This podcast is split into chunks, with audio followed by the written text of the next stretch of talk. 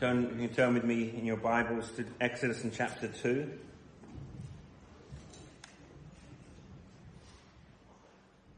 Exodus in chapter 2, if you have a Bible, we'll read in a few moments from 11 to 25. We'll be looking at some passages from Hebrews and Acts, so if you have a Bible, there's some Bibles at the back.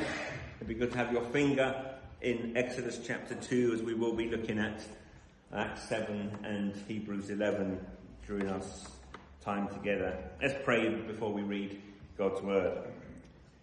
Heavenly Father, I thank you for the privilege of having your Word in our hands. And we thank you that every word passes through your hands. Thank you for the Holy Spirit authoring human writers to write these words. And Holy Spirit, give me the words to speak well of our Redeemer. Praise him, praise him, Jesus, our blessed Redeemer, in whose name I pray. Amen.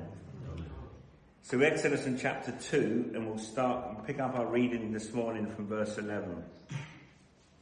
One day when Moses had grown up, he went out to his people and looked on their burdens, and he saw an Egyptian beating a Hebrew, one of his people.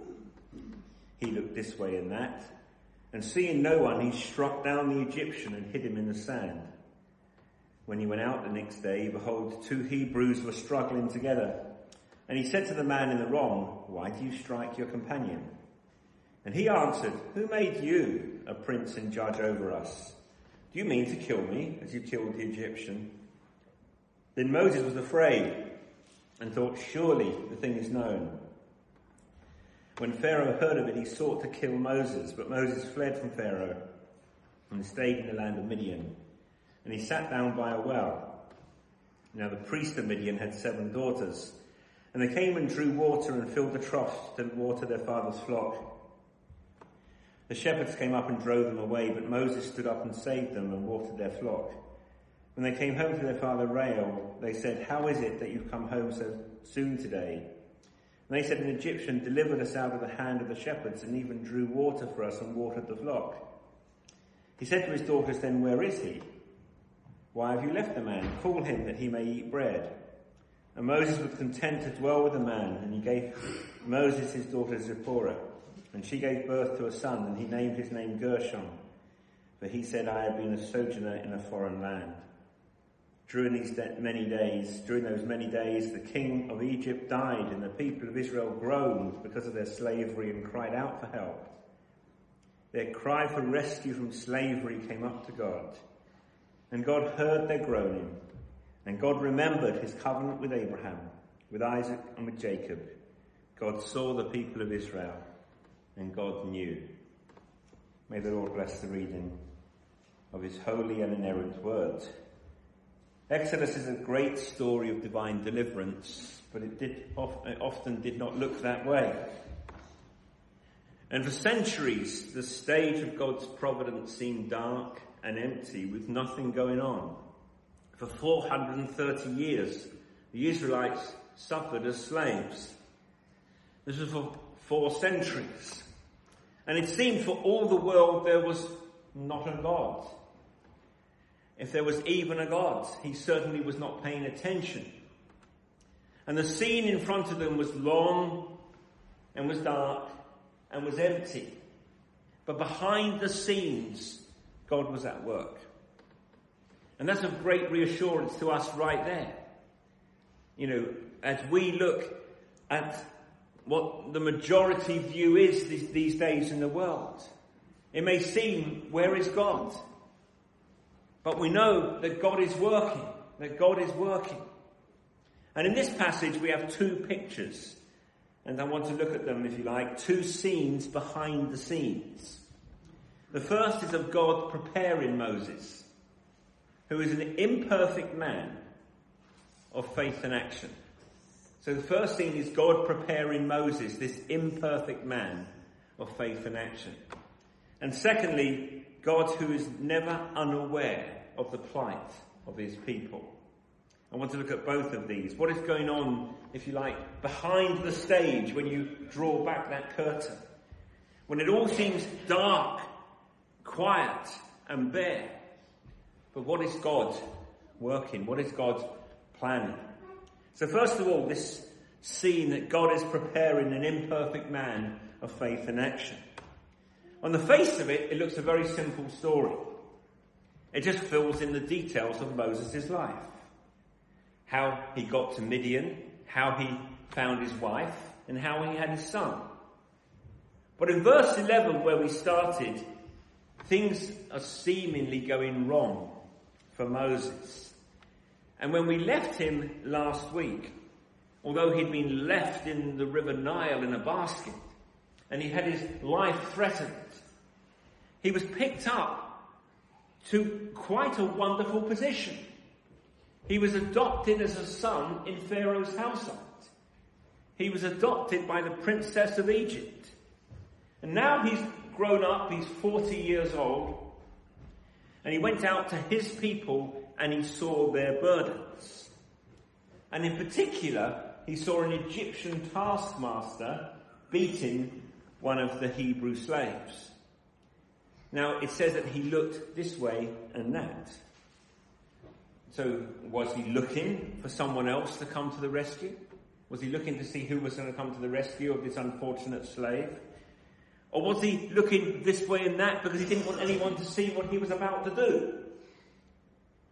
But he went and intervened. Did he try and break up the fight? Or did he go with premeditated murder on his mind? Whatever the cause, whatever the case, he went out and killed this man. Now, where do you bury a body in Egypt? There's a lot of sand, so he dug a hole and buried the man in the sand. And the next day he went out and he saw two Hebrews squabbling. So he went to try and break it up, but they didn't want to hear anything of it. If you translated the Hebrew into five year old, the man basically said, Who made you the boss? You're no prince and judge. Are you going to kill me like you killed that bloke yesterday? So somehow the word has spread. There's only one person who could have gone and spread that. The guy who Moses had saved.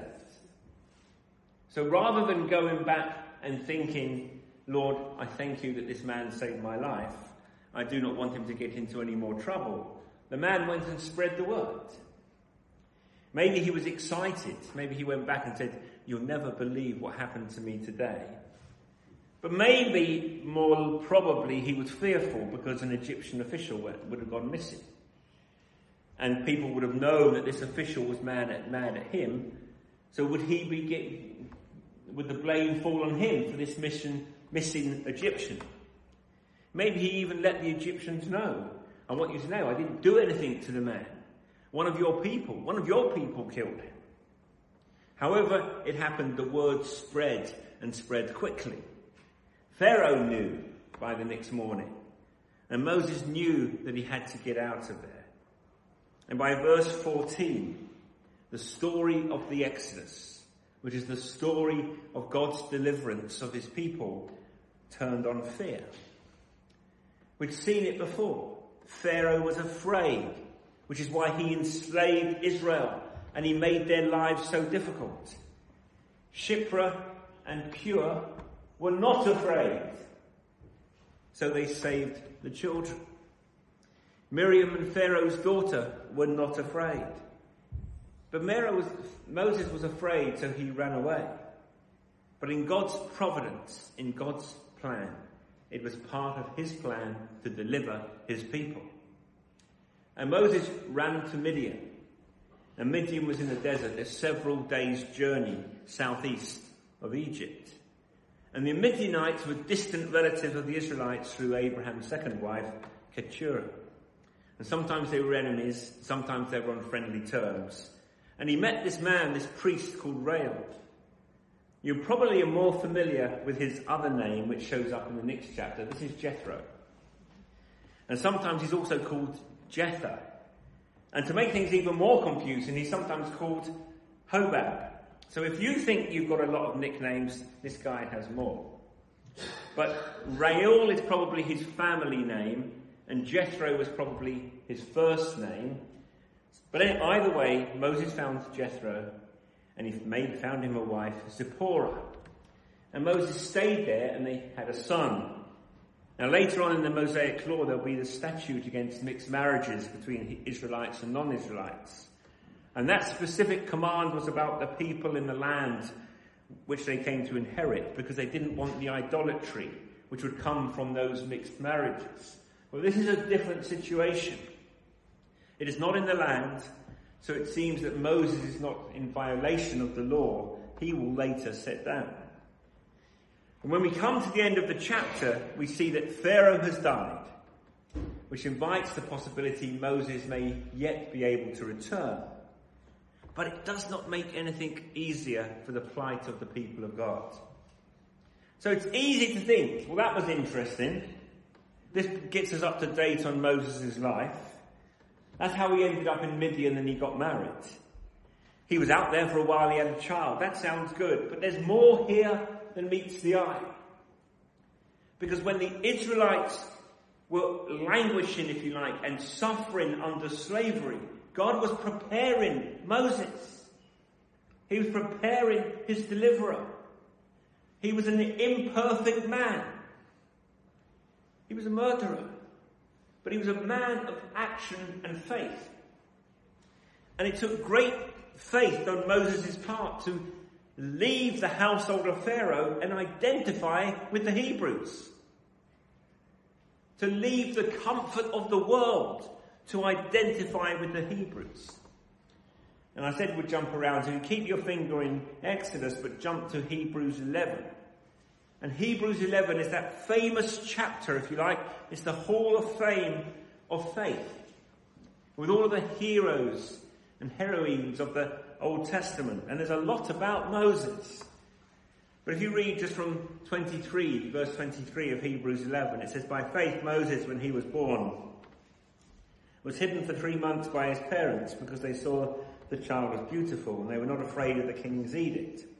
By faith, Moses, when he was grown up, refused to be called the son of Pharaoh's daughter, choosing rather to be mistreated with the people of God than to enjoy the fleeting pleasures of sin. He considered the reproach of Christ greater wealth than the treasures of Egypt, for he was looking to the reward. By faith, he left Egypt, not being afraid of the anger of the king, for he endured as seeing him who is invisible. By faith, he kept the Passover and sprinkled the blood, so that the destroyer of the firstborn might not touch them. Immediately, verse 27, by faith he left Egypt, not being afraid of the anger of the king, for he endured as seeing him who is invisible. But in Exodus it said he was, afraid, he was afraid. But the best explanation is that verse 27 is talking about the second time Moses left Egypt.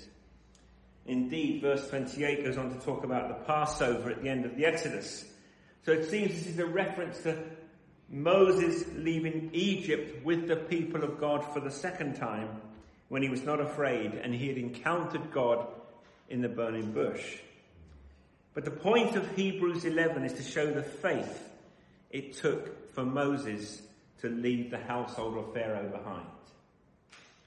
And in some real way, even though we can see it more fully this side of the cross of Jesus, Moses understood that there was a reward coming to him that was greater than his inheritance in Egypt. He understood that it was better to be mistreated with his people for a time so as not to forfeit eternal life. He left the heart of power and the most powerful empire on the world. He was in a really good spot. He was raised by Pharaoh's daughter. He would have had the best education. He would have had the best food. And he would have had all of the best stuff in the world. He had all of the material blessings of Egypt. But he left it behind. That's the point. He left it behind.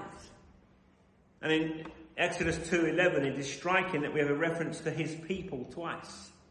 He had it on his heart to visit his people. He saw the Egyptian striking the Hebrew, one of his people. Moses is identifying with the, with the people. They were not just slaves. They were not just some people being oppressed. They were his people. And Moses was one of them. And at some point in his life, he must have learned that he was a Hebrew. Maybe the difference in appearance was really obvious. But interestingly, when he was in Midian, he was mistaken for an Egyptian. So he had acculturated, if you like, if there is such a word, and he had the hair, the style, or the lack of hair, whatever, the clothing of an Egyptian. Maybe he remembered being nursed by his mother, which had been for three or four years, and remembered who he really was. Maybe he remembered something his mother told him. Maybe Pharaoh's daughter explained to him what had happened to him. Maybe he had met his sister along the way. But at some point, Moses understood that though he was raised as an Egyptian, the Hebrew slaves were his people. Think about all that Moses had. He went from living in a royal household in urban Egypt to living as a foreigner in a rural Midianite tent. He went from the privilege of a prince of the greatest nation in earth, on earth, to the obscurity of a fugitive hiding in the wilderness. If you were writing Moses' biography at this point, there's lots of biographies going going out. I would advise you buy literally none of them. But you know, Prince Harry's writing one, probably one to avoid. But you know, I think Liz Liz Truss even wrote one. I think, and it's, it's all it's already come out. People write biographies all the time, don't they, of people? But if you wrote a biography of Moses, if you wrote a biography of Moses at this time, it'd have been Moses. He had so much. He had so many advantages. He went to the best preschool. He went to the best boarding school. I'm sure he went to boarding school. And he went to the best university. He was on the fast track to success. He had every opportunity that the world could give. And he squandered it for what? To kill an Egyptian and throw him in the sand. What a waste of a life. His biography this time being a wasted life? Are you and I willing to forfeit our privileges and power in order to identify with those that the world considers bigoted, ugly, ugly disreputable, and cringeworthy? Especially our brothers and sisters in Christ. Everything that we as Bible believing Christians stand for is regarded as bigoted, ugly, and cringeworthy. It will cost you something to identify as a Christian. It really will. It will cost you something to identify with the people of God. You know what? There are Christians out there who are embarrassing. I probably am, I'm, you know, in that sense. And I've, I've sometimes heard people say, I'm not a Christian. It's, it's trendy to say, I'm not a Christian, I'm a Christ follower, or I'm a Jesus follower. Or I'm not a Christian. No, no, no, I'm not a Christian. I'm a disciple of the way. Or, no, no, no, no, no, I, am not a Christian. I'm not one of them. I, I follow uh, the path of a Na- Naz- Nazarene carpenter. And they're kind of true. They're kind of true. There's nothing wrong with it. There's some biblical terms out there, but don't use them if it means that you don't want to be identified with Christians. Because there is a challenge there's a challenge in the classroom every day. There's a challenge in the workplace every day. And it's not just a challenge for young people because we focus on that rightly. We pray for protection for young people, but it's a, it's a thing for adults as well to say that I am a Christian. I'm one of those people who you think are silly and bigoted. I am. I am. And they are my people. See, Moses fought when all of the power in Egypt to be identified with his people. So he was a man of faith, and he was also a man of action. And we see here what Moses was like. He was assertive, imposing, passionate for justice, generous, helpful, and he acted without looking for personal reward. He intervened three times about an act of injustice. First, the Egyptian beating the Hebrew, then a Hebrew wronging another Hebrew, and finally, the seven daughters of Jethro have been oppressed by these shepherds. Moses was doing more than looking for a fight when he tried to rescue his countrymen. He did not just want to save the man who was being abused, or the Israelites who were being abused. Okay, let me show you one other Old New Testament passage. And see Stephen's sermon in Acts 7, if you could turn to Acts 7. And he rehearses the history of Israel prior to being martyred. And he took a whole paragraph out of his sermon to talk about Moses killing the Egyptian. You're probably thinking, you have all of this history to tell. Why, why drill down on the fact about Moses killed an Egyptian? But Acts 7 verse 23, when he was 40 years old, it came into his heart to visit his brothers, the children of Israel. And seeing one of them being wronged, he defended the oppressed man and avenged him by striking down the Egyptian. He supposed that his brothers would understand that God was giving them salvation by his hand, and they did not understand. And on the following day he appeared to them as they were quarreling and tried to reconcile them, saying, Men, you are brothers, why do you wrong each other? But the man who was wronging his neighbour thrust him aside, saying, Who made you a ruler and judge over us? Do you want to kill me as you killed the Egyptian yesterday? At this retort, Moses fled and became an exile in the land of Midian, where he became the father of two sons. In verse 35, this Moses whom they rejected, saying, Who made you a ruler and a judge? This man, God sent as both ruler and redeemer by the hand of the angel who appeared to him in the bush. So Stephen helps us understand more what's going on here. It wasn't just that Moses happened to be walking. He saw something nasty and he became angry and killed the man. No, he had something in his heart. He wanted to go and see what are my people going through as I live here in comfort. And when he saw them, he wanted to avenge the Hebrew, so he struck this man. But he thought that this would rally the people. He thought they would rally the people so they would see he hadn't come just to free them from this one taskmaster. Rather, if we come together, we can be delivered from all these taskmasters. He was ready to be their redeemer. They were not ready for him. They rejected him. They told on him. He was exiled. How striking it is that he was welcomed by the Midianites and rejected by his own people. The, Midian, the Midianites appreciated his act of justice. Where is the man who saved you and watered the flocks? Let us give him a meal. His own people rejected him. And by the end of Exodus 2, Moses is a failure as a citizen of Egypt and as the deliverer of his people. He isn't welcome in Egypt. He isn't welcome amongst the Israelites. So he's in a far off place with people who do not know the true and living God. One commentator says his character, as we have seen, was clearly that of his deliverer. His circumstances offered no support for any calling appropriate for that character. But do you see, believer, how Moses is preparing us to find an even greater deliverer to come? Jesus was rejected by his own people, just like Moses.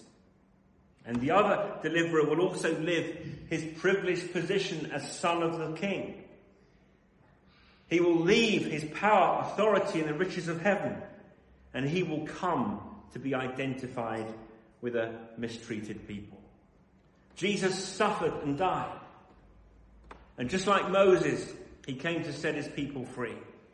And the people preferred darkness rather than light, and they cried, Free Barabbas. And at this moment in Exodus 2, Moses is the one who needs the preparation. The Lord is getting him ready for greater things. And God has a way of doing that. He did it for Israel as part of their 40 years of discipline before they entered the promised land. He did it for Paul after his conversion with the time spent in Arabia. And even Jesus, the 40 days in the wilderness. But here we have Moses taking 40 years just to get ready. It takes God a long time to get us ready at times. But do not ever think that God is wasting your time, even when your life is not in the place you thought it would be. God does not waste our time. He's always up to more than we know. He does not work on your timetable. But if you belong to Him, we know that He is always working for us. And somewhere, somewhere out there in the obscure, faraway places like Midian, or even the Lake District, God may be raising up a great hero of the faith because the people whom God uses most are usually the ones he puts in the wilderness first. Moses, I have great things for you. I want to take 40 years just to get you ready. And then I'll take you another 40 years out in the wilderness. And then we'll talk about what you can do for me. God was preparing an imperfect man, but a man of action and faith to be the deliverer of his people. So that's the first picture I want you to see here, is that God is preparing this imperfect man, but a man of faith and action. And second picture we see is the God who is aware of his people's plight. And this is of great comfort to me.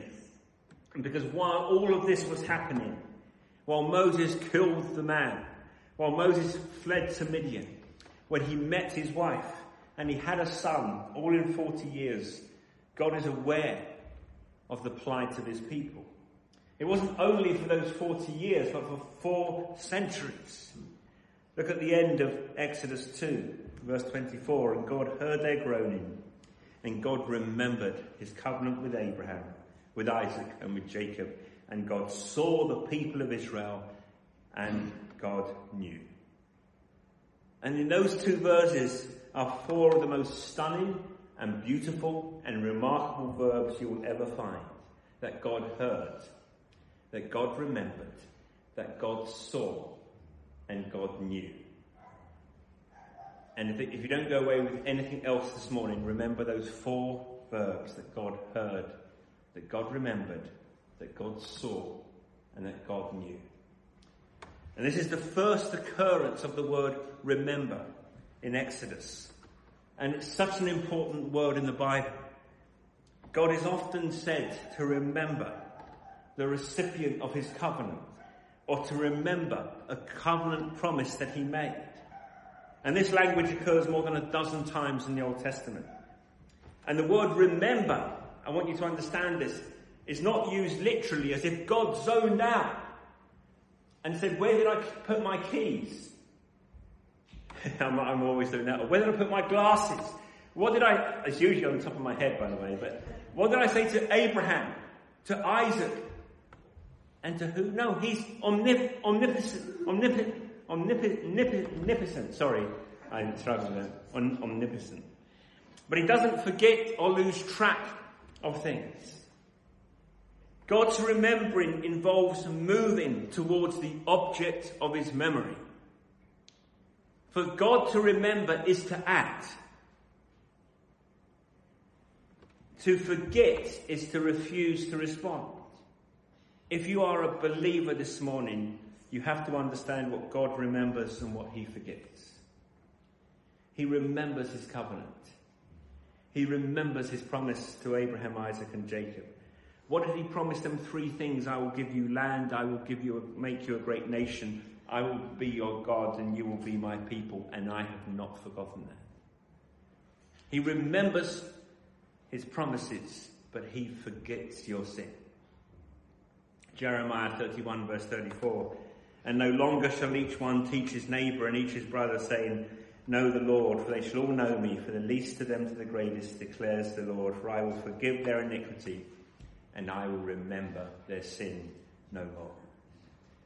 Isaiah 43 verse 25. I, I am he who blots out your transgressions for my own sake, and I will not remember your sins. Are you confused about what God remembers and what he forgets? You have it so much backwards if you think God does not remember me or the promises that he made. All the stories in the Bible are nice for them, but none of it is true for me. God has forgotten me. Some of you think about God who always remembers your sin, that he's making a list and he's checking it twice He's going to find out who is naughty and nice. It's Christmas time, isn't it? And if your God is no better than Santa, you are of all people most to be pitied because there is a far better God. Because he remembers his covenant promises. He remembers his covenant promises to Abraham, Isaac, and Jacob. God promised Abraham to be a God to him and to his children and to his children's children, to give them land, to multiply them, to make them a great nation, and in, in his seed to bless the nations. When they came down to Egypt, they weren't a great nation. They were 70 people. But now here they are. They've multiplied and prospered, even amidst the most terrible suffering. And now we see God has been working all the time to keep his promises. He prepares a deliverer in Moses so his covenant might be fulfilled, that he might lead them from slavery to the promised land. It must have looked to the Israelites like God had forgotten them. It must have looked like God was not listening. All those years of suffering and groaning and crying. God was doing nothing, it must have seemed to them. But unseen, those plates were moving deep below the surface. God was working things together. The brutality of Pharaoh. Yes, the brutality of Pharaoh. Yes, the courage of the midwives. Yes, the courage of Moses' mother. Yes, the wisdom of his sister. Yes, the compassion of the princess of Egypt. Yes, the education in the pagan courts of the king. Even the murderous actions of Moses and 40 years being humbled in the desert. All of these things God ordered and superintended to keep his promises to Israel and to prepare for them a suitable Saviour, a Redeemer. And that is how God continues to remember his covenant with us. Not so much by fixing our problems always, although he's gracious and to intervene when we cry out and bring us out of our trials in his mercy. But the heart of his answer, his faithfulness to his covenant, is not so much to fix our problems as to provide a saviour. Not to give us a solution, but a deliverer. He prepared Moses for Israel my friends, and he has given the Lord Jesus Christ for us. You're groaning and crying when, under terrible trials. Where is God? What is he doing? How can I be sure that he hears and sees and knows? You can be sure. We know that he has heard and seen and knows because of the cross. Because he prepared a deliverer because Jesus Christ has come. And he can save you from your sins. And he can strengthen you in your sorrows. And one day, one day, our hope, our eternal hope is that he will come again in glory to deliver you forever from your suffering. My dear friend, God has kept his covenant with you. He has remembered his covenant because he has provided the Lord Jesus Christ and he's proven that he is faithful to his promises. So as you cry out to him, bolster and garrison your faith by looking at the cross. My friend, the tomb is empty. The tomb is empty. And lift up your eyes to see that he sits on the throne, the sufficient Saviour whom God has prepared and provided to deliver you. We have a God who never forgets his promises but who takes our sins and he buries them. This is a beautiful thought. He buries them in the wonderful, merciful ocean of divine forgetfulness. And then we come to the very end of Exodus 2. And it's one of my most favourite verses in all the Bible because it's so simple, but it's so surprising. God saw the people of Israel and God knew. Knew what? It is unusual to have an indirect, not to have an indirect object after know. That's why some people try to translate it passively, as if he in himself had made himself known. The NIV translates, so God looked on the Israelites and was concerned about them. That is not what it says. It says God knew. It just simply says God knew. I could read you all the Hebrew, but I wouldn't even be able, be able to pronounce it, so I'm not even going to make an attempt. But it says God knew. And sometimes the most powerful thing that you can do to help people in their suffering is not to say much, but just to be there. To see what they, to see, to listen to them, remember, and then simply say, I know. That's what people need to know in suffering. People going through cancer. You can't fix it, but you can be there and say, I know. Not that you know exactly, but you know. God had not done anything to save his people at this point. He had a plan. He had Moses and the midwives. He had a lot of things happening, but for four centuries it looked like it was bare, empty, and dark. But this is what we know that God saw, that God heard, that God remembered, and God knew. Now, I don't know what suffering that you're going through or how long it will last. But I, and I do not know what God is doing or why He hasn't given you the relief that you have been pleading for. But I do know, on the authority of God's word, that God knows. And sometimes that is the best thing that we can know, is that God knows. So when you cry out to Him day after day, month after month, year after year for a lifetime, and you wonder, where is He? And what is He doing? Just like they did for 400 years, He has not forgotten. He has heard every prayer. He has, because God knows. Whatever you're doing, act, believe, and know that God knows. May the Lord bless the word for his glory. Amen.